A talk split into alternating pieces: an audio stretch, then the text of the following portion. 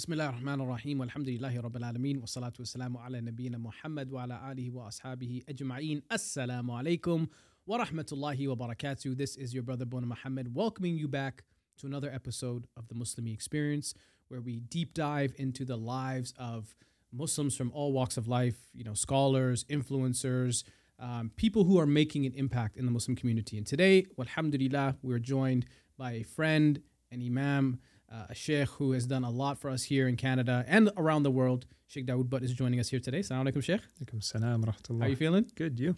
Alhamdulillah. Better than now that you're here. Alhamdulillah. And actually, uh, before we even deep dive in, you just came back from a prison visit. I did.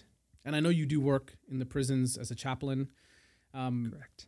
how is that? I mean, because I can only imagine, you know, going into a prison and and being there to support inmates, but you know, you coming out of that and having to like decompress and all the crazy things that you saw. Like, Yeah. break it down for me. So I actually decompressed a little bit earlier today. Um, in, interesting incident happened where, like, when you go into prison, prison's a different world. Uh, it's kind of like what you see in the movies or on TV shows. Um, I think in Canada, it's a little bit different in terms of federal and provincial. Mhm. Uh, but generally, you're with people who the majority of them are not innocent and they have committed crimes. And Mhm. so you just need to watch your back all the time. You don't know, I mean, you can't trust anyone. Mm, And that's rule number one don't trust anyone. mm, Uh, but also, like today, something crazy happened where I had to like get up and literally move out of the room, and guards came storming in and wow. grabbed the person that I was talking to. So it was kind of, uh, kind of interesting. Yeah, it was eventful. And then I just was like, like you said, decompress.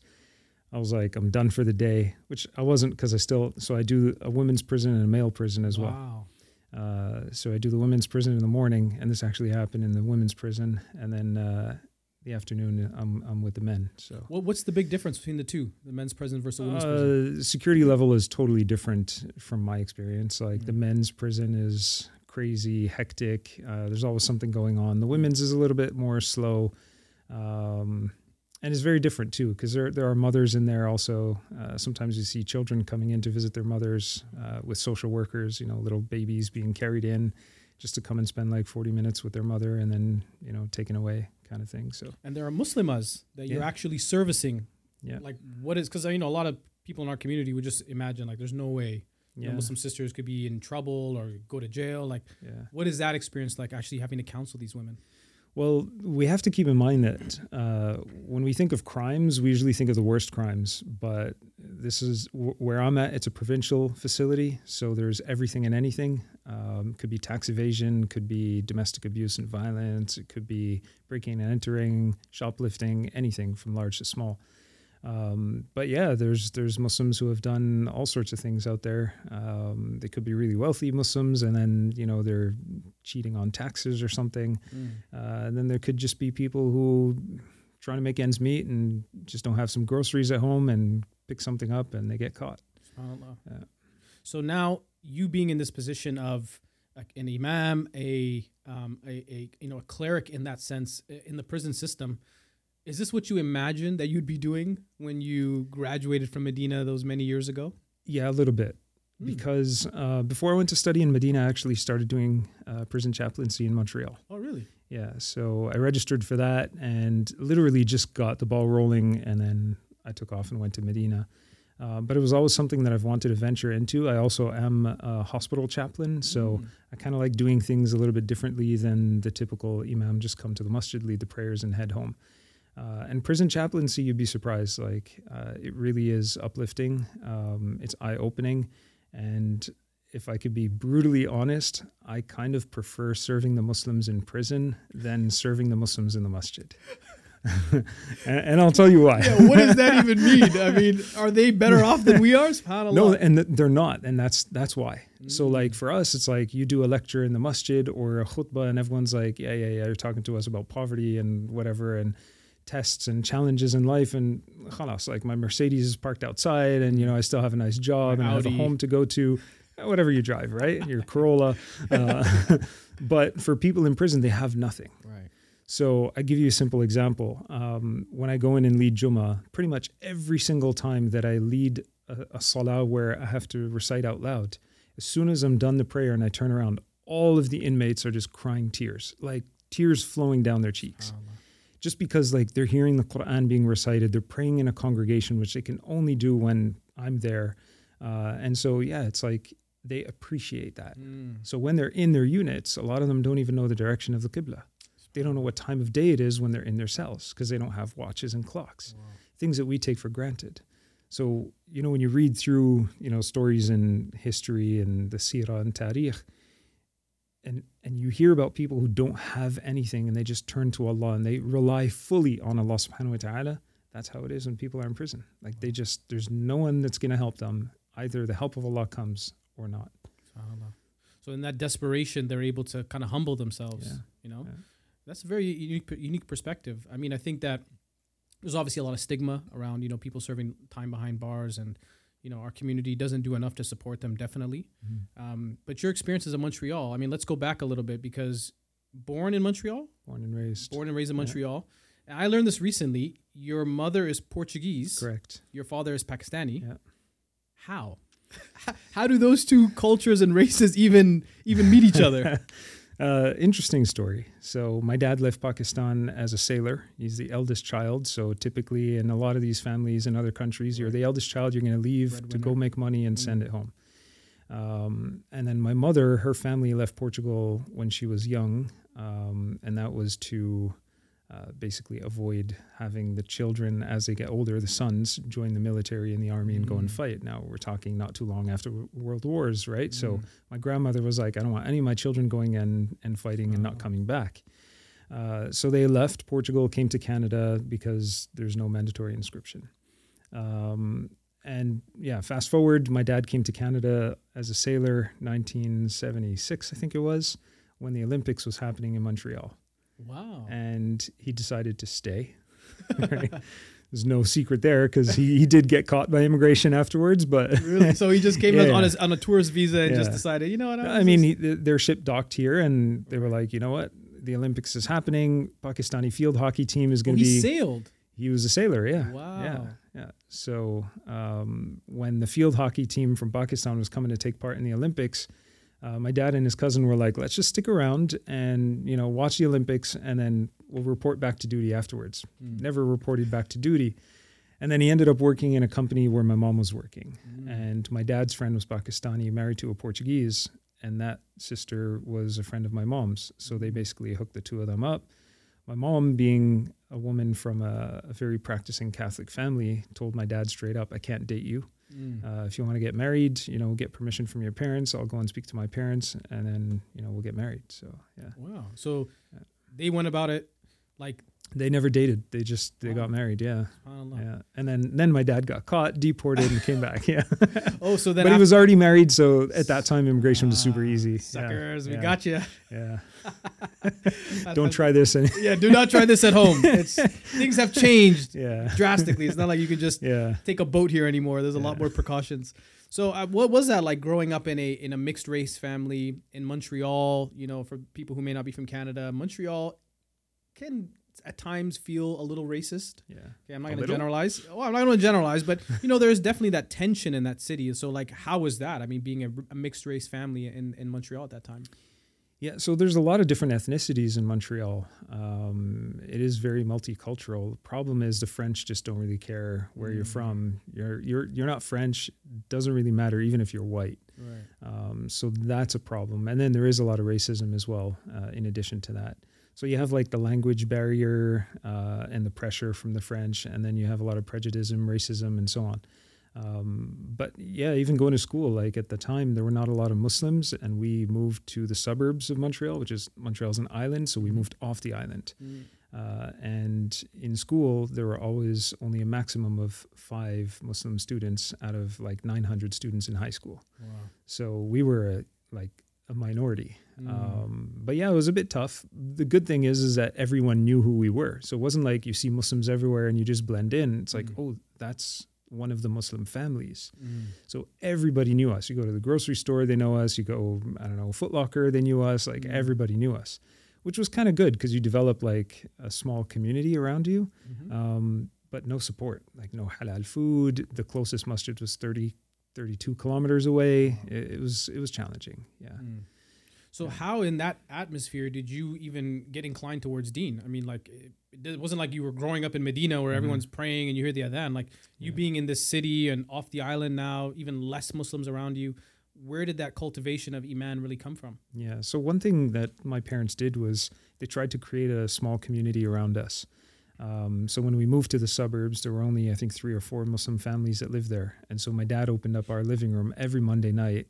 The families and the Muslim families in the community can come and pray either Maghrib or Isha at our place. And then like a year later, another brother opened up his house, and so we would have like Monday nights at our house, Wednesday nights at Brother Khalil's house, uh, Sunday nights at Brother Waqar's house, and so like all of these families, we would we would be getting together three or four nights a week Mhm. at least, right? So we developed like a small community around us. Um, but like my desire to study Islam when we were kids, like we barely could recite Quran properly, and that's where like my parents really made a huge effort to to to even hire a qari to come uh, on the weekends to our city where we lived in to teach all the Muslim children. Um, and my recitation was terrible at the Mm. time. Um, but alhamdulillah, like when I was a little bit older, um, you know, I felt like going and studying Islam uh, at at a Darul Uloom. So I went to study in Ajax back in the day. There was Oh, a yeah. madrasa in Ajax, right? Yeah. So I went to study there. And By the way, my kids go to that school now. oh yeah, GLA, yeah, it's based in that same building. Yeah. Subhanallah. Yeah, so um, I was actually inspired through our imam. So when I was about 10 years old, we had an imam that came. He's originally from Pakistan, um, but studied in Medina, also studied masters in Mecca, uh, and then came to Montreal. And his akhlaq, like his morals, his values, the way he was, very soft spoken, Mm. very respectful. I was like, man, I want to be just like him. Yeah, subhanallah. So uh, Sheikh Bukhari in Montreal, well known, well known imam in Montreal. Mm. Um, and yeah, he took us in like his own kids, and he treated every kid like that. It was just like, you know, come, I'm going to teach you the Deen and teach you Islam. And his English was like almost non-existent at the time. I remember my older brother like, you know, writing his khutbas for him in English. So my dad, he would he would tell my dad what he wants to say in Urdu, and then my dad would tell my brother, and my brother would write it in English, and then he'd go up. And then when he got married, his wife used to do it. So yeah, it was kind of interesting. But MashaAllah. Another thing that uh, inspired me to want to study Islam a little bit deeper was the fact that we had no imam up until I was about 11 years old to sort of guide us. And then, even then, his English was not that great. So we couldn't really benefit as much as we wanted to from him.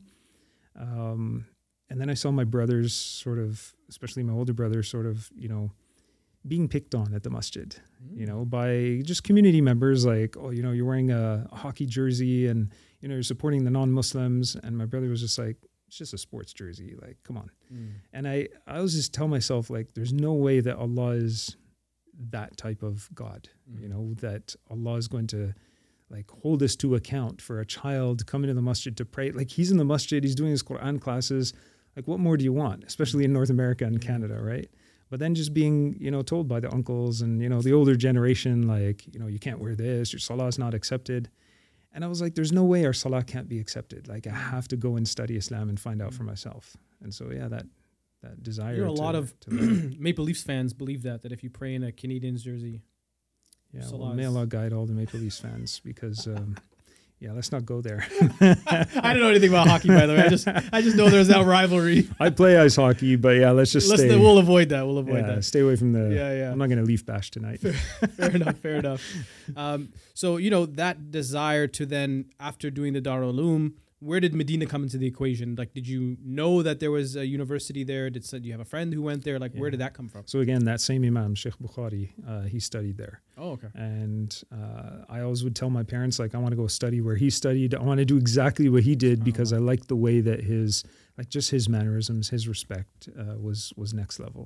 And so uh, yeah, I really wanted to go study in Medina, and he wrote my my letter, my reference letter, and you know helped me with the whole application. Mm. Uh, he even wrote. I remember the day that I was flying out when I finally got accepted. Uh, he wrote on a small piece of paper. I probably still have it somewhere. Uh, إلى الجامعة الإسلامية أنا طالب جديد. and he wrote that like, take me to the Islamic University of Medina. I'm a new student. And he said, when you get to the airport in Medina, no one's going to speak English. So just show this to a taxi driver and give him 100 US dollars and he'll take you. 100 USD. Wow. Yeah, that's that's how it was. wow. Mashallah. yeah. But So- isn't that so beautiful how you know you just experiencing his akhlaq and being around him had such a profound impact on you Yeah, definitely, definitely. you know i always think about that like subhanallah the impact that we have around people that we don't even sometimes recognize i mean he Yeah. probably even in the midst of that didn't realize how much of an impact he Mhm. was having on you really like carving that into your brain. Yeah. um obviously you do a lot of work with youth and we know that you know our youth nowadays are are going through it. You know there's a lot of issues. I mean you're just coming from the prison you're you're seeing it firsthand. Um, one of the things that i'm really focused on the next few years of my life is this idea of mentorship of giving back.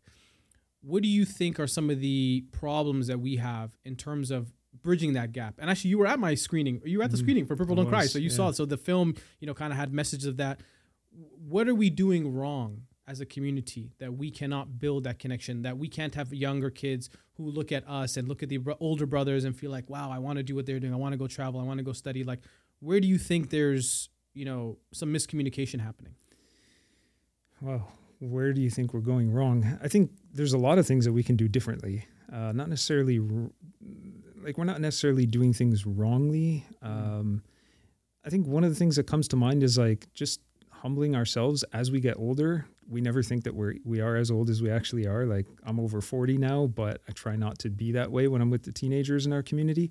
And I think that's important, especially as an imam or anyone who's going to be working with a Muslim community you know, humble yourself and just chill with the people. The same way the Prophet wasallam would, you know, be loved by the children. We're Mhm. talking about little children. They would come and play around him and jump around, and he was fine with that. And then the teenagers loved to be around him because he would sort of relate to them as well.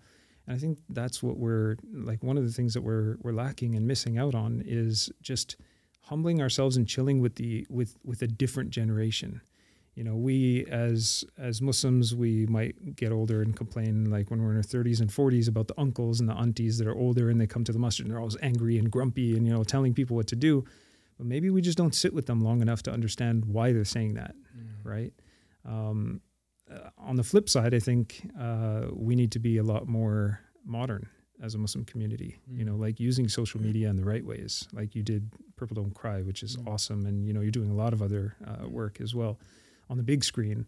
Uh, but also as imams, you know, I remember being in a in a meeting with a number of imams in the GTA, uh, and this was going back, I think, five or six years ago, and uh, they brought in someone to sort of modernize the imams and encourage them to be on social media. And the person they brought in was presenting, and he he asked, I think there was about sixty or seventy imams there uh, during the session, and he's like, "How many of you have sm- uh, Snapchat?" and I raised my hand and I was like, okay, I felt like putting my hand down because I was like, I'm the only one who raised my hand my bad chicks out of all of the imams. And it Uh. was kind of like, okay, something's wrong here. Mm. Even imams that were younger than me were not active on social media. And that's a problem Mm. because the younger generation, like, w- there used to be a time when we had no Islamic knowledge readily available to us. And Mhm. that's one of the reasons that pushed me to really go and study Islam was because there was no way I could learn Islam in English. Mhm. Now we have that. But the thing is, who are our children taking their Islam from? Is it just anyone who's out there who reads a hadith and says, hey, check this out. I, I saw this today. And they have no, like, they don't even know how to pray properly. Mhm. Or is it better for us as imams to actually be out there talking to the community, the youth, and so on, and doing things that, that people can relate to? We're Mhm. human beings at the end of the day. So we need to sort of like, you know, loosen up the tie kind of thing Mhm. and just be down to earth. Yeah. How do you do that without necessarily compromising, you know, I don't want to say the sanctity, but you know, the position of an imam, right? Like Mhm. that's a revered position in our community. It should be respected. How do you balance that with also being accessible, being, you know, modern, being with the kids? Because eh, you know, if you if you get too modern, then the elders or the conservatives will be like, oh, you know, you can't take Deen from him, like he's too out there. Like, Yeah. how do you find that balance? So I think using the term modern is a bit problematic. Like, okay, there is modernity that's that's involved in in society, but every culture, every country, every province is going to be different, right? So if I'm here in Canada and I'm not dressing like the Muslims in Canada, that's already a disconnect. Mm. Like I wore a thobe today just because I'm like either will wear pants and shirt and a topi on my head, or I'm to wear a thobe and nothing on my head Mm. right? So there's a little bit of balance, and I try to do that intentionally all the time. Where it's like, okay, the older generation can still appreciate something, but the younger generation is like, oh, he's cool, right? And it's not to do it for the people; it's am I pleasing Allah subhanahu wa ta'ala in this? Mm. And if I am, then that's good. So it's finding the balance in what Allah likes. Um, and then applying that to the community. Um, so it, it can be it can be very dangerous to, to become super modern and just Mm. let go of everything of the deen. But then that wouldn't be Islamic, Right. right? Islam came for the people 1,400 years ago until the end of time. Mm. And so there's no way Allah subhanahu wa ta'ala revealed the Quran and Islam to us through the Prophet sallallahu alaihi wasallam and it wouldn't relate to us, Mm. right? So why do we as Muslims have to feel as though we are lesser than other people? We're supposed to be more advanced than them, Mm. right? It's time we stop sitting on the back end and move fro- move forward. And that doesn't mean like okay, become ultra liberal. It means take matters into our own hands. If I wear a thobe, does that mean I can't fit in in society? No, I can. I should be confident enough to wear my thobe and do that. A sister should be confident enough to wear her hijab and still go out and you know do her job or groceries, look after family, and so on. And so we need to develop that level of confidence that Islam is the best, Mm. and it's the best for every human being, not just Muslims. And it's the way that every single human being is meant to be living by. Mhm. But we as Muslims don't really feel that, Mhm. Right? And I think for most people, they're kind of shy to show their Islam, and we shouldn't be shy to do that. And there's certain things that are cultural and certain things aren't. hmm You know, I think there's this new movement now amongst a lot of influencers. Okay, I use that term in quotations for those who are just listening, because I don't know what an influencer is. Honestly, it's Okay. weird. Sometimes you are an influencer, sometimes you're not. That's what I'm saying. Sometimes it's a good thing, sometimes it's a bad yeah, thing. like on paper, I'm an influencer, but I also don't like influencers, so I don't know what I am at that point. But you know, there is this new generation of youth, like you said, you know, who are just reading about things, they're hearing hadith, and then you know, they want to share the khair, right? They Mhm. want to, you know, pass on a good message. I've had some interesting debates and conversations with people about it because I'm very much on the side of like, you know, don't talk about what you don't know. And I think it can be very scary and problematic if you then take on this role of it's different to advise people and it's different to then start giving rulings, right? I think that lines get very blurry very quickly. What's your advice to that, you know, in between crowd, that uh, you know, new generation influencer, sheikh, da'i, the kind of Yeah. you know, artist like that whole- wrapped in one, like because you know, like you said, when you sat with the imams, they're not necessarily in that field. They're not Mhm. necessarily fulfilling that role of being online and being a face and a personality. Um, how do we navigate that? Like, are are we all in on these categories of, of influencers, or do you think there's some problems with them and, and their approach? So I don't think it's fair for us to generalize like a whole Of course, category of of, influencers. I think what's important is to understand that we all need to grasp our deen and stay within our lane, right? So what I mean by that is the Prophet wasallam said, "Balighu anni walau ayah." Convey from me, even if it's just like one verse or, or one thing, one sunnah, something you know about the Prophet wasallam. What that means is you're not you're not doing tafsir or you're not explaining these hadith and saying, well, I feel and I believe that this means this. No, that's not your place, mm. right? So the Prophet ﷺ is not stopping us as Muslims from teaching others. So if someone says, you know what, I'm, I am an influencer and, you know, I, I want to teach Islam as well, fair enough. Teach what you know. Don't bring stuff from yourself. Mm. If you see a hadith and you want to share it with someone or you recited a verse or you want to just recite a verse go ahead do it right? Share something with other muslims. You never know what benefit might come from it. But don't start teaching if you don't have that basis. Mm-hmm. It's like it, that's how it is in every profession right? Like i'm not going to tell someone who does video editing how to edit videos 'cause Mm. that's not me Mhm. i'm not going to tell a mechanic how to you know f- do an oil change on my car because I just don't want him to touch my car and I want him to do it with magnets or something. That, that's Mhm. just it's not the way it is. You're not the mechanic. Don't don't cross your lane, right? So I think we all need to sort of understand that concept of share within our deen. That's allowed. That's permissible and that's good. But stay within your lane. You know, if you don't know or you don't have the knowledge of something, don't just share what you think something is or what you feel. I feel this way about it. I hate That's those. where it's very dangerous. That's those are the worst words that you could have before an Islamic discussion. I feel this. Nobody care what you feel about. Mm-hmm. You know what I'm saying? And that's the problem. A lot of people they take evidences and or they hear this thing and it doesn't fit their narrative or how they want Islam to look. So it's like, okay, well, I feel as opposed to, you know, this is what Allah subhanahu wa ta'ala says, right? It becomes, well, this is what I think. Um, so who needs to improve more? Do the influencers need to increase their knowledge game and get to a place where they can share more beneficial knowledge, or do the shuyukh need to get more onto social media so that they can counteract some of that uh, ne- negative, uh, you know, perception online? I think it's a little bit of both. Mm. Like as human beings, we are supposed to increase in knowledge constantly, right? And Allah subhanahu wa ta'ala tells us this. وَقُلْ رَبِّ زِدْنِي عِلْمًا Mm. Ask Allah to increase you in knowledge. For imams, we need to be dynamic in multiple different ways, which is challenging because imams have so many things to do already. Oh, I can Honestly, when I, you know, as an imam of a masjid, and when you look at the other imams who are not on social media, it's kind of admirable. It's like, you know what? They don't have the stress of dealing with social media Mm. right? It's like they just stick to whatever goes on in the masjid and that's enough. But the problem with that is that we don't have I think we we just need to have more imams doing multiple different things. Like every masjid should have more imams.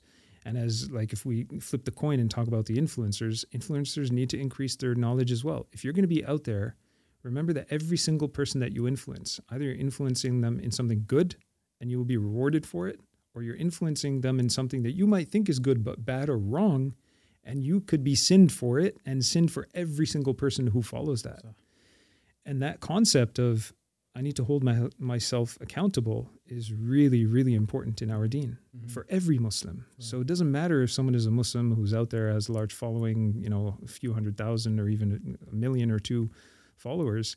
They really need to sort of understand Allah is watching, Mm. and what I say and do is being written, right? And if I'm not going to benefit someone else, and I'm harming them through what I say or do, then every single person who does this, I could also be sharing in the sin and Mhm. the harm and the punishment. Whereas, you know, the opposite of that is also that as a person of knowledge, right, when you make a decision or when you give a fatwa or a ruling, as a person even if you get it wrong, you're not sinful because you've done your due diligence, Mhm. you made your ijtihad, you know, you spoke to people, whatever.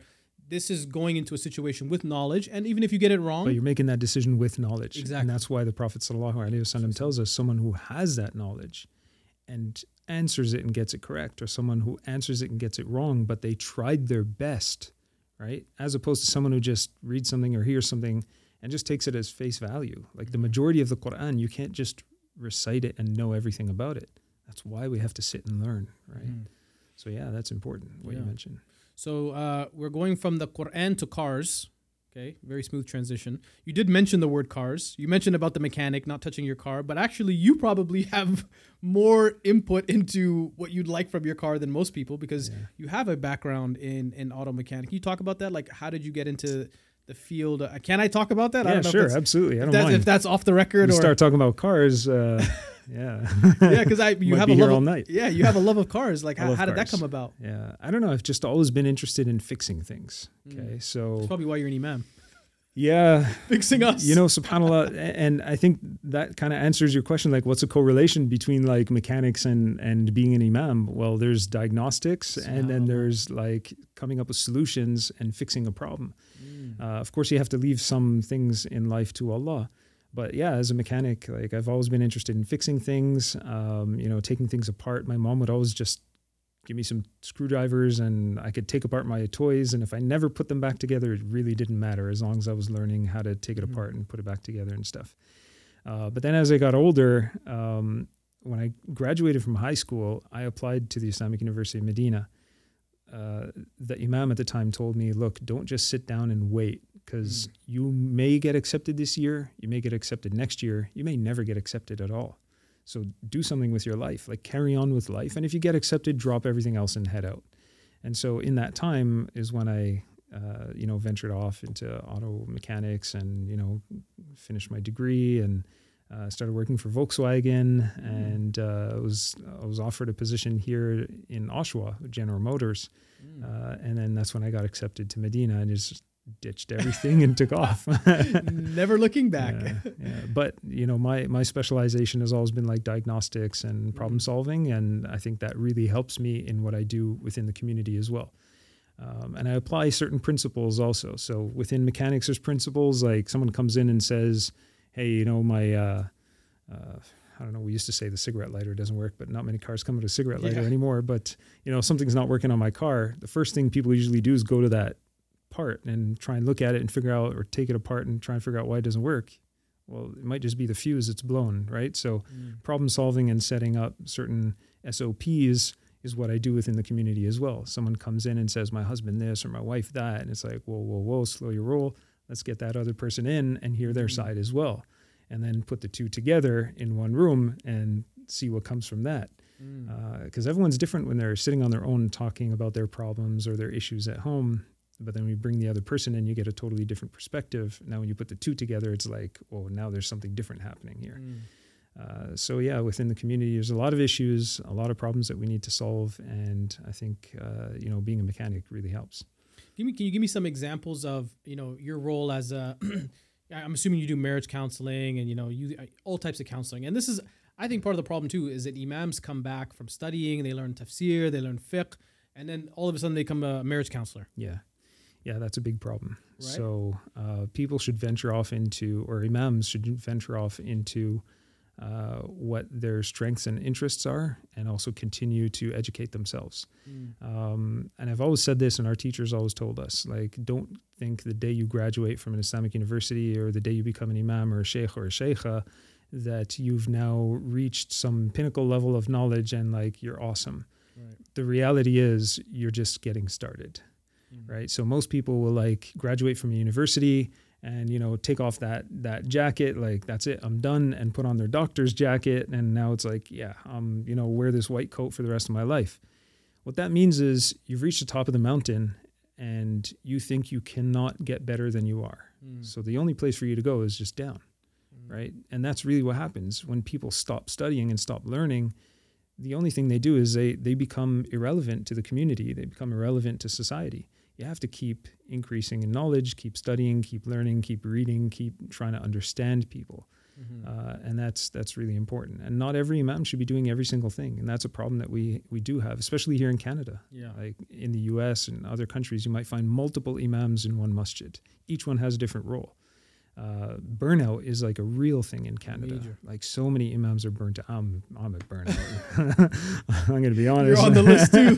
you know, it's crazy too because, like you said, in the U.S., for example, even the concept of a youth director, by the way, that's a foreign concept to people in Canada. We don't even know what that means. I've Mhm. seen it in the U.S. be very successful. Even that position of a person whose job is to coordinate youth programming, Mhm. okay, sisters coordinator, uh, actually having a you know qualified therapist or somebody on staff in masajid, like. I really feel the future of the mus- the masjid and the Muslim community is going to be service based, is going to be like a community center, Mhm. right? And if you look at models like the YMCA, you look at even other faith groups and how they operate their faith based spaces, it's about providing service and providing value to the community. And of course, the imams do, are a huge component of that, right? That's where we learn our Islamic knowledge. Mhm. Do you think, and this is now tying in this diagnostic part and you being a mechanic, when you're diagnosing the issues in the community, do you see it to be a, a problem of we don't have the right um, people in place, like we don't have the right talent around the table, or is it a leadership issue where a lot of times our masajid are run by, you know, uncles, people that may be, alhamdulillah, wealthy, you know, but later parts of their lives maybe not be able to relate to the modern day occurrences of youth? Like, wh- wh- which one do you think has more precedence? I think both are a problem Mm. in the sense that like masajid don't want to invest in people. So yeah, we don't have the right people. And the people we do have are not skilled and qualified to do all the things that we expect them to do. And then that's why you find burnout happening with imams and Islamic scholars and teachers. Um, and on the flip side, when you when you bring this to the boards and you bring it to like you know the people in charge are responsible for masajid and you explain it to them, they're just like, well, like then don't do this and don't do that. And it's like, no, but the community needs it. Like there's a disconnect between them and the community. So the imam or the teachers, they know what's going on in the community and they're trying to provide those services as best as they can with whatever resources they're given. Mhm. And I think it's it's time that we like you mentioned the YMCA and like other community centers. I've always looked at Masjid al-Nabawi as a prime example. Like you could be hungry and you come to the masjid and you get fed Mm. Right? You go to Masjid al-Nabawi. You could be um, sick and you come to Masjid al-Nabawi and there's tents set up in the back for people who are sick and they would be there and, you know, people who knew a little bit about medicine, they would come and treat them. Mm. You could be homeless and not have a place to stay and they would put you up there in the masjid until, you know, the Sahaba were able to like build you a home kind of Mm. thing. Um, no matter what you needed, delegates needed something, people, travelers would come and they would come to the masjid. You know, it was a place to socialize. It was a place to come and do sports, like the Abyssinians wrestling in the masjid. Nowadays, like kids run in the masjid, like, hey, what are you doing? Like, let them run, man. Yeah. They're going to break something. Let them break it. There's nothing wrong with that. That's what we're giving donations for, so that they can be here in the masjid. Yep. I'd rather them break something in the masjid and they're here and they get to mm-hmm. pray than to not be in the masjid, right? Mm-hmm. And that's that's one of the biggest problems that we face right now. Uh, you know, board members just don't understand that a masjid serves the community and it serves not just in five daily prayers. Mm. It needs to be used 24 7. There should, there should never be a masjid that is empty. Mm-hmm. There should always be people in the masjid, right? Whether they're doing ibadah or they're doing some programs or they're helping other people or, you know, conducting some training courses or, you know, providing therapy or counseling services, there should always be people in the masjid. Mm. Can you talk a little bit about burnout? I mean, it's something that, you know, I kind of joked about a little bit earlier, but it's a major issue. And I've seen other communities like in Toronto, the GTA, alhamdulillah, you know, we have a plethora of, of Islamic centers and imams and shuyukh.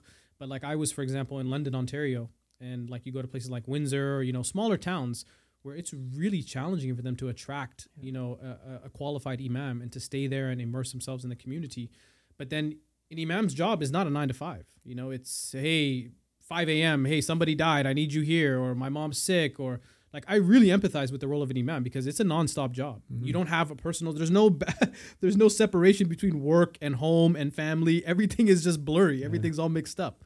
Yeah, and and that's the hardest part. Like we don't have PAs, right? Mm-hmm. We don't mm-hmm. have personal assistants. We don't have secretaries. We don't have people answering our emails. We don't have people scheduling our you know appointments. Um, and you know sometimes i think that the imams who are in those smaller towns have it better off than imams that are in big cities like somewhere within the gta because community is huge mm-hmm. like for us in milton there's 35000 muslims uh, we're about 30% of milton mm-hmm. um, and you know with less than a handful of masjids serving the community in fact we're only like three two or three masjids really uh, within milton serving the community is just so much work to do uh, and yeah it's a 24-7 kind of thing Mm. And what sucks is like boundaries are never like respected. Oh yeah. So um, recently, someone put up my address on Google Maps, and like in one day, two people, random people I never met before, like, yeah, you know, I was needed some help, and I saw your address on Google Maps. Yeah, and like, I need some hijama. Are you home right now? So come on, These things happen. Uh, like your phone number gets shared out with every oh, single yeah. person. Um, I've seen your number floating around. The, I mean. Yeah, in the middle of the night, like Subhanallah. Yesterday, it was I think two fifty seven or two forty seven a.m. I'm getting like messages, "Hey, check your voicemail," and I'm like, "What? Like, wow. are you for real? Like, wow. hey, if you can't sleep, that's your problem, but I need some rest," you know. And then the thing is, we deal like personally, I deal with a lot of like high trauma situations, like prison, hospital, deaths. Um, uh, child abuse, divorce, yeah. um, you know, violence at home, suicides, like um, SubhanAllah, you know, a sister came in just recently and she was telling me about how her children, who are my students in the masjid, uh, you know, this mother attempted to commit suicide, and one time her son found her, and then a few months later she attempted a different type of method of, you know, suicide, and uh, her her daughter caught her uh, off about to jump off a balcony, and it's just like Subhanallah, and and these kids are kids we teach in the masjid, and nobody knows what they're going through and then to come to them and be like, hey, be quiet, stop making noise. Man, you don't know these kids have rescued human beings. You know, they go through a lot in their personal lives. And that's where we as imams really need to like, I think sometimes the problem is as imams, we don't stand up to the boards enough and tell them, look, we need these these resources. You need to spend money on people. Mm-hmm. Like we the community is suffering. People are dying. It's like we're on the battlefield, but we're not on the battlefield. Right. And there's a need for us to start stop spending on on like chandeliers chandeliers and, and minarets and designs and, and start spending on people and, yeah. Yeah, yeah. you know i've been saying that for many years. I, I truly feel the greatest resource we have in our community is people mm-hmm. right? And if we invested in those people and we cultivated their talents you know simple as like you find a you know youth volunteer whatever hey you're good at this job? Yeah. why don't we get you more training? Why don't we you know you you go off and learn this skill from these places and come back and share it with the community you know? Yeah. simple things like that. And i don't know if it's um you know a cultural thing where a lot of times the elders the people who help establish the masajid a lot of times you know they've invested the initial dollars it's like they just don't want to let it go. It's Mhm. like you know, alhamdulillah, khair, you you put the first brick down, but can we live? Like, Yeah, can we yeah. can we you know like make it into a center? Because I think part of the burnout problem is that yes, it's a, a limited amount of resources financially, but at the same time, like you said, we're piling so many things onto these people, onto these Mhm. imams and these community leaders that eventually we just end up losing them. Yeah. Right. So it's like we're shooting ourselves in the foot by not diversifying our portfolio, by not having other talented people in the community that can do those other things and cultivating that talent. hmm That's true. And I'm I'm one of those people. I'm taking off. No, Sheikh, don't say that. Come on. We're gonna, it's, you're going to take a quick commercial break, but he- he's going to be back very soon, inshallah. Stay tuned. Stay tuned. Well, let's talk about that because Yeah. you know, on the record now because we're on video and it's broadcasted live. Who knows when this will be released? Maybe this will be released ten years from now and it'll all be relevant. You'll probably be back by then, anyways. I don't know, man. but you are right now in the process of I don't know if I would call it a hijrah, okay, but you are leaving Canada, going back to the the motherland, Literally. your mother's land, Yeah. literally, of Portugal. Yeah. Uh, what was that move like? What inspired that idea to go to Portugal? So, I mean, a number of things. First off, I love traveling. You know that. I Mhm. I love traveling. I love other cultures and learning about other people and places and stuff like that.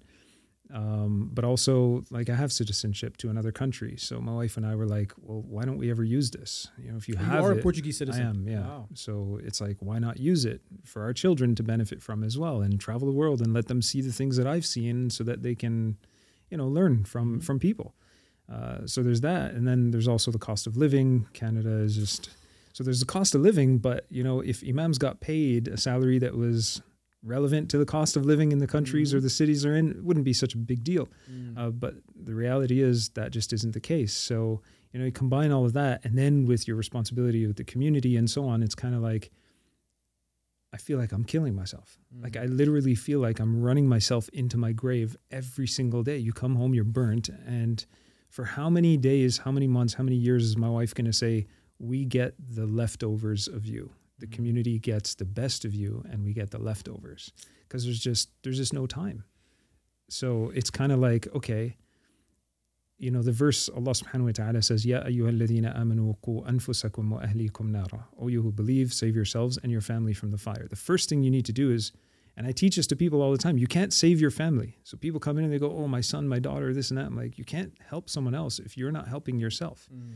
So if I'm not in the right state of mind to help my family, then what am I really giving to my family? Mm. You know, so for me, I've kind of reached that point where I'm like, before I hit burnout, before I start taking like antidepressants, and because I deal with people like this all the time, and it's like, if you see the signs and you know the system, you know how it works, you better stop yourself before it happens, right? Mm. And that's where I'm at, where I'm like, okay, let me let me make some some tough decisions. It's not easy. We have an Mm. awesome community here, Yeah, and, and that's really what I think bugs us the most is we're leaving a community. We kind of feel like we're turning our backs to the community. We don't want the community to feel that way. Mm. Uh, but at the same time, it's I need to look after myself and my family. 100%. Uh, you know, our children are not getting younger; they're getting older, and they're getting older real fast. Yep. So it's a matter of doing something now, as opposed to crying over spilt milk later on. especially because I mean, alhamdulillah, you've invested a lot of time in the community. You know, I can empathize with that feeling also of, of uh, you know, giving your family the leftovers. You know, I've been raising my kids through FaceTime for the past like seven years, eight years. You know, like those are very long calls. You know, when you're in other countries and you're having to like, you know, hey, show me what you learned today at school. Mhm. Like that's not a, it's not a good feeling. You Yeah. know, for yourself, for your family, for your kids. So may Allah reward you, Zakum khair, and like everything that you've done here for the community and all the sacrifice, and not just you, but your family has also made. You know, this is something that I think as a community we're all very grateful for, and I know that it's such a, it's such an interesting journey for a, student of knowledge or a da'i because, you know, you're not only balancing your your own family and your own responsibilities, but you're trying to care for everyone. You're trying to, you know, that village takes a takes a village to raise a child, Mhm. and many times you are the village. You're having to play multiple roles and multiple hats. Uh, what is the plan in Portugal? Are you going to also like be an imam there, like you, you lead a community there? Yeah. So, I mean, if I could just take a step back, like one of the things you mentioned is, you know, trying to balance an entire community. I reach a point where you realize you can work until the day of judgment. You will never fix the problems of the people. You will never fix your community. It will never be done. Of course, we trust that Allah subhanahu wa ta'ala says, you know, help yourself and then Allah subhanahu wa ta'ala will help you, right? So Mhm. he's not going to change the condition of the people until you change that which is within, within yourself. Um, but Portugal, there's other opportunities out there. Like there's uh, there's a much smaller community, a Muslim community. You know, there uh, where there's 35,000 Muslims in Milton, there's 50,000 Muslims in all of Portugal. Wow. So it's a very very small community. Um, and I went to multiple masajid. I've been to Portugal three times, and I've been to multiple masajid where you go for Maghrib, you go for Isha, there's two people, three people, four Mm. people. They don't have an imam. It's just, you know, whoever's there. Mm. So there's a lot of work to be done. Like some of the masajid are the size of this studio. And, you know, we're not talking a huge place. It's a small room and they can't even afford a carpet.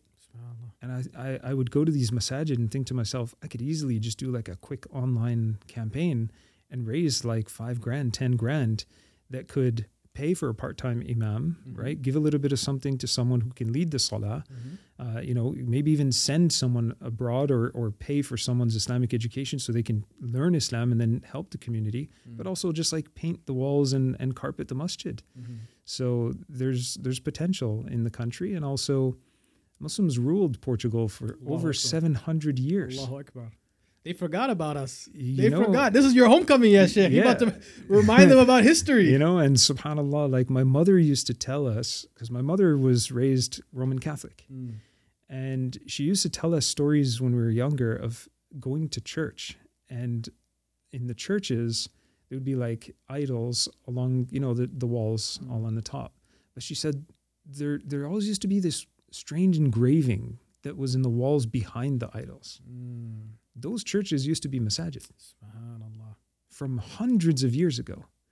And then they became churches. In Canada, we're all like, you know, every Muslim's like, hey, we need a new masjid. Let's see if there's a church that's for sale, right? Not in a, you know, a bad way. It's, hey, it was a place of worship. Let's continue to keep this a place of worship and worship Allah. Mm. But when you see a masjid being turned into a church, it That's- that hurts. hurts. That it hurts, right? Yeah, yeah. Uh, and I'm sure for the Christian community, it hurts as well when they see, you know, a Sure. church being converted into a masjid. But as Muslims, like we're obviously going to care about the faith that we follow. Mm.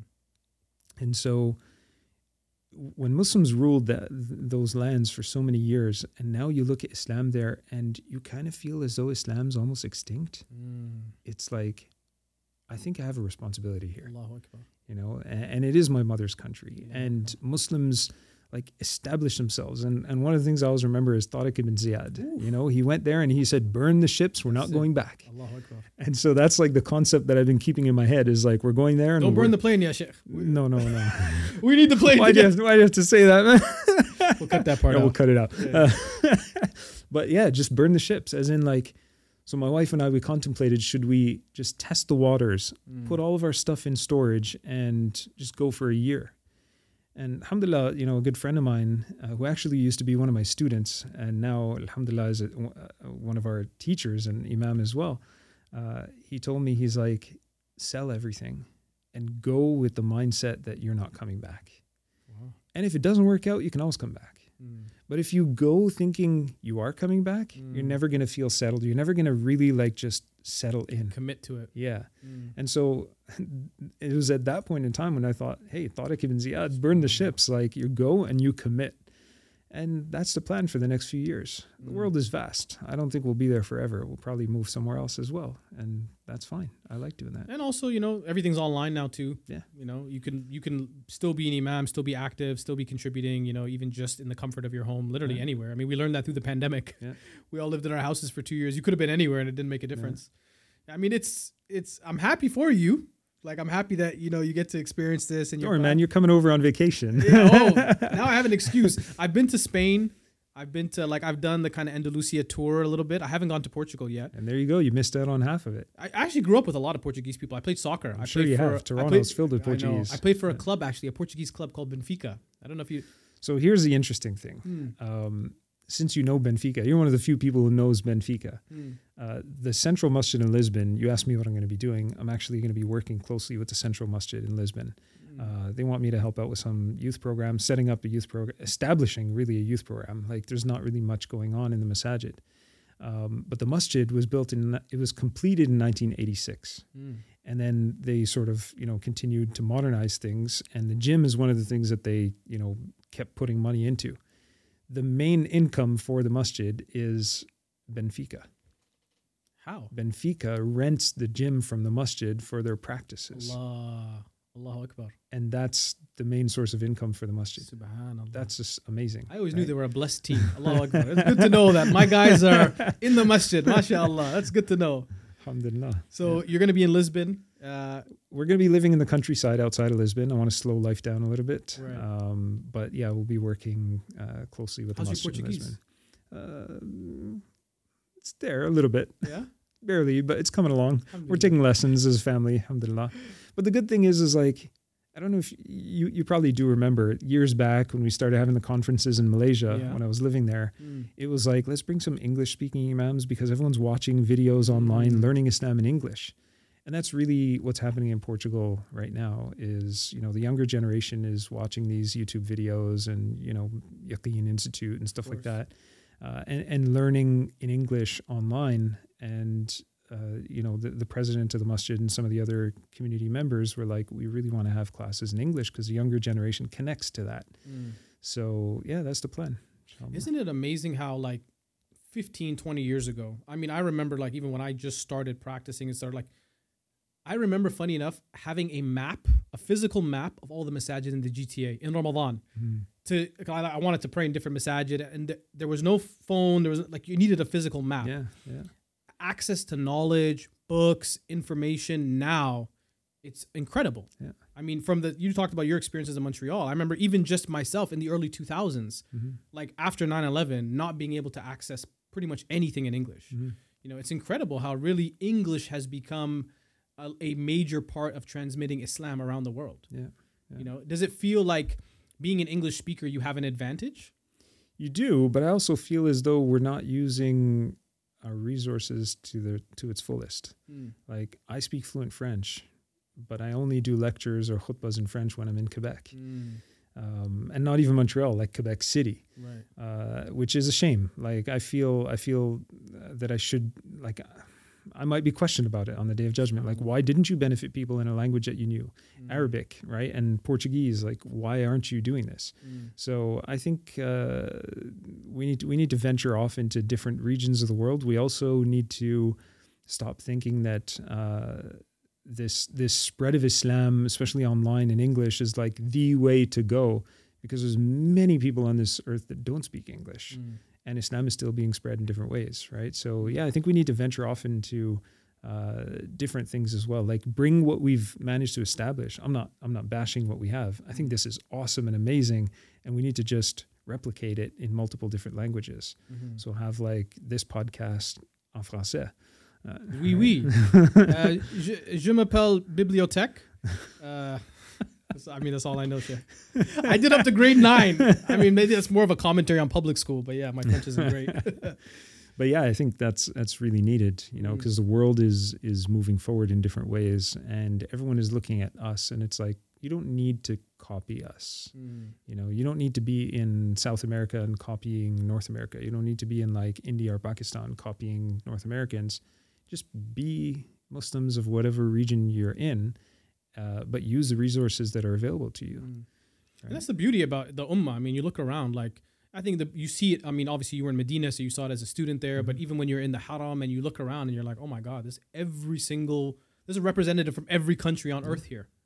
Like, and I, I think I, I- I saw a study or a quote that came out where the Islamic University in Medina is the most diverse university on the planet. Something like that. yeah, where it's like it houses people from so many different countries and you know so I 100% agree utilizing that benefit that we have Mhm. of being able to tap into different communities and stuff english is alhamdulillah it's there it's getting a little played out yeah. right but with ai okay this is something that we're experimenting with here at, at muslimi as well ai could potentially be that that gap where you can actually now you can translate content uh, Mhm. just in english you On can just fly. translate yeah on the fly to different languages Yeah.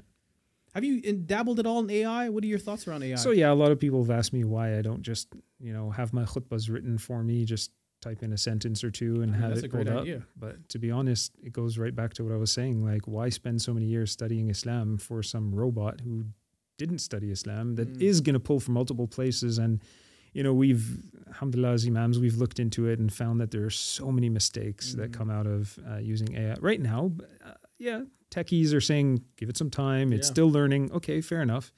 Uh, but nothing beats a human being, right? We are the best creation that Allah subhanahu wa ta'ala has, has created. So why are we putting ourselves down thinking AI is better than us? It isn't. Mm. We do make mistakes, and that's part of life. We're supposed to make mistakes so that we can repent and ask for forgiveness, Mm. right? So, It's interesting because you know AI is a big conversation. A lot of Mhm. people are talking about the role it's going to have. Where do you see the convergence of technology and dawah? Because you know, for many years and still to this day, people are hesitant about social media. I remember before it was the radio. Before that, it was TV. You know, Mhm. everyone's like, "Oh, we shouldn't do this." It's you know, and rightly so. There's some hesitation at least just to make sure that things are okay. Mhm. But do you see AI sliding into that same world where eventually it does become part of the Muslim community in the Muslim world in a more yeah, I automated think way? I would love for us to use it in the right ways as well. Like I think it should. Um, simple example: the amount of times people reach out to me asking the same question over and over by like hundred people every single week. Why can't we just have like an AI bank of questions that are answered where people just kind of like you ask Google, like, "Hey Google, what's the temperature today?" Mhm. Just make sure our phones don't respond. They're always you know, listening. but uh, yeah, just like uh, asking uh, questions like, "What's you know what's Sheikh so and so's uh, answer to this question?" And then you get it. You know, AI just tells it to you, or you know, having a bank of fatawa. Like in Canada, if I want to purchase a house, then what do I need to do? Mm. right? And it tells you step by step. So I think there's a need for us to use it in the right ways, um, and we definitely can benefit from it. Uh, and as Muslims, we we should be ahead of the game. We should be more advanced than than the rest of the world. Will that ever become an issue in your opinion? The fact that, you know, and the scientists are saying that in a few years' time, AI will catch up. It'll be more intelligent. It'll be able to come up with its own opinions. Do you see a time when, you know, AI or machine learning could theoretically replace, you know, the, the duties of a local imam, like hypothetically? I don't think so. There's something different to the human touch. Mm. right? Um, that AI can't give. So someone comes into my office and, you know, let's just say a brother comes in and his wife just passed away. AI can't give him a hug, Mm. right? Um, you know, someone comes in and uh, and was treat mistreated or something. AI is, n- yeah, people might argue, yeah, they know what to do, but not not every process is the is the right process Mm. right? You need to use a human brain to figure out whether this step is right for this person or not. Mhm. You know, like someone might need to reach out to certain level of authorities that AI might mess up on and, you know, create bigger problems, Mhm. you know. Um, so yeah, I think um, I think AI can definitely be beneficial, but also uh, I'm sure there's always like there's always going to be pros and cons to everything. There's always going to be mistakes uh, Mhm. here and there, uh, but I think if we if we just allow it to be used in the right ways, like like you said, even just translating this, like Mm. think of it back in the day when you'd post something online. Uh, you could never have, um, you know, the text of what you're saying, the captions right there. And now you just click a button and it just generates it for you. Yeah. Before you used to sit there and write it all out and then put it on the screen as you need it. Mm. And you don't have to do that anymore. It Mm. just does it for you. Right. So, yeah, technology.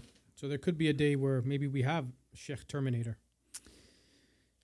Hopefully his face is not half blown off, but yeah. I just imagine literally like a robot leading the salah, you know?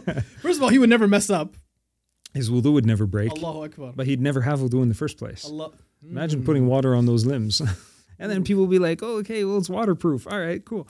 Can I, let me give you a practical application, which I'm throwing an idea out into the world now, okay?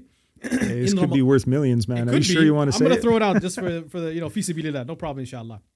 Imagine in Ramadan, a hafid or even anyone at this point, if you as long as you can recite Quran, if you know you had those like glasses or whatever, if you just had the mushaf in front of you, you know there's a difference of opinion obviously it around already reading. exists. Somebody already beat me to it. It already exists. Alas, then all right, we're on the same page. You can have the, I think it's called the Google goggles, right? The Those Google- yeah, glasses. yeah. And you can have the Quran just going on it and you recite from it. What do, you, what do you think about that in Salah? And AI correction already exists as well. This Ramadan, the amount of pe- brothers that were using Tarteel, you heard the app Yes. Tarteel? So they're following along, and as soon as the Imam messes up, eh, eh, eh, you get all these like notices in the Really? masjid. yeah. Wow. Yeah. So, yeah. So there are some, you know, hopefully good applications. Yeah, it's good. Like the amount of people that never had a Quran teacher and can use, you know, they don't have the time, which I shouldn't really say, like we should all make time for the Quran, Mm. but you know, on the fly they can sort of do their revision through the app. That's great. That's that's amazing. Mhm. Like when I think back of when I was a child and the amount of times I'd be memorizing something and I memorized it incorrectly, but Mhm. it took a week before I was corrected because that was when I was going to go read to my teacher. This Mhm. whole week I could have been corrected like a week ago and never made that mistake again. And you probably had like the cassettes where you had to. We did. I don't want to date you, but I mean that, that's how it was. That was the life that we all lived. No one knows what a cassette is now, anyways, shit. right? It's all They- good. Cassette. Yeah, Google it. yeah, literally, it's, it was a piece of technology that was squared and was put into a box, and somehow sounds came out of it. It was ancient, And it had time. tape inside it. Yeah, yeah, and there was somehow tape on it as well. It didn't make any sense. Uh, so we're talking about you know the the future of dawah.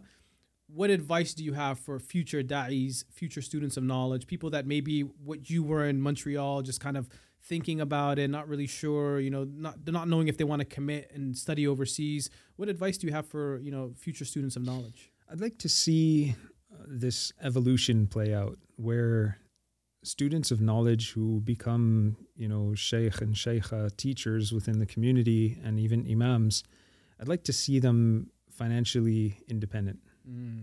So my advice to a lot of students who go who, who leave and go and study abroad, uh, or even who embark upon learning Islamic knowledge locally, I always tell them have some backup, right? Like study something else where you can generate some sort of income. Even at, like we live in a, world where you can make some money online every single day, even if it's just a few dollars. Yeah. Yeah. So like use that to your advantage because when I think of the Sahaba radiallahu anhum, they were knowledgeable.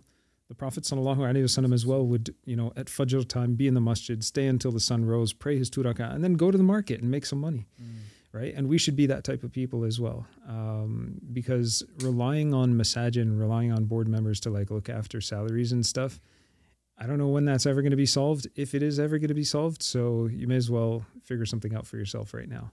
And also, it's good to have something else that you're earning from, right? And and whenever you need to take a break, you can take a break from teaching or from being with the community and spend some time with family, and then come back to it, mm. refresh. Yeah. Any advice for the future uncles, the future board members, people that will be occupying these positions of leadership? I mean, I might be an uncle tomorrow. that's us basically. Yeah, pretty much. I mean, I'm there now. I'm at that age category. Like, what do we do to prevent those pitfalls of burnout? You know, you talked about how sometimes boards, you know, not willingly, but they sometimes abuse the, you know, their their authority over an imam or somebody who's working for the masjid. What can we as a community do better in the future to help support students of knowledge, imams, and du'at to stay in the communities? Yeah, I think it's a matter of diversifying. Like masajid are not just places to come and pray five times a day. Like that mindset needs to shift. Um, and I think if we're able to do that and invest more in people, then that'll be good for us. And then also, you know, just just humbling ourselves, like our egos mm. just destroy us.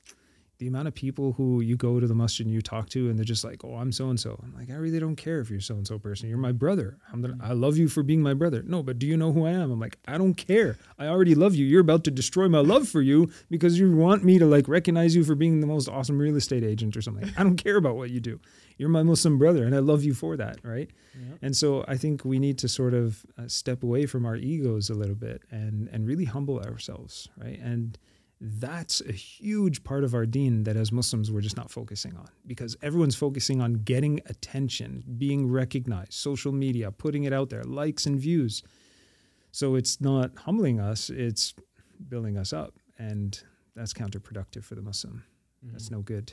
Mm-hmm. If if a Muslim is out there checking the amount of likes and the amount of uh, you know views and stuff, that's problematic. Mm-hmm. You shouldn't really care. Even if one person is learning from you, that's good because that one person might be the person who's taking you to paradise. Allahu Akbar. Right? That's just really important. Allahu Akbar. Inshallah, we get more than one view on this video because this was a, a fantastic interview. Hey, if the two of us benefit alone, that's all. Allahu Akbar. We don't even need you guys. You like, subscribe. Don't. It doesn't make a difference to us. We're good, inshallah. But I just want to thank you again for giving us your time. Jazakumullah khairan for being an advocate in our community, for speaking for the voiceless, for serving in you know prisons and places where a lot of us don't even recognize there's need. Um, and may Allah subhanahu wa ta'ala always protect you and your family on your journey, whatever that looks like in the future. You know, we hope, inshallah, selfishly that you do come back to Canada. But of course, you know, whatever's best for you and your family, inshallah, we ask that Allah subhanahu wa ta'ala grant you tawfiq in all your endeavors. And we hope that, inshallah, we can benefit with you more in the future. Uh, you and I will be in Malaysia very soon, so I, I don't have to tear up now. I'll see you in a little bit, anyways. Don't worry, man. Um, but alhamdulillah, just an We'll honor to have you. enjoy. Yeah, we oh, might not come back from Malaysia. this may be my last podcast. You may be never see me again. Yeah. We may be doing this whole thing with with uh, like an Asian inspired theme very soon because we might just move move the whole thing to KL. But uh, anyways, Jazakallah khair, Sheikh, for being with us here today. And Jazakallah khair for all of you watching. May Allah subhanahu wa ta'ala bless all of you. Inshallah, stay tuned with everything that Muslimi is doing on all of our socials. And of course, stay tuned for the next episode of the Muslimi Experience. I'm your host, Brother Boonaa Mohammed, signing off. Take care. We'll see you all soon. Assalamu alaikum wa rahmatullahi wa barakatuh.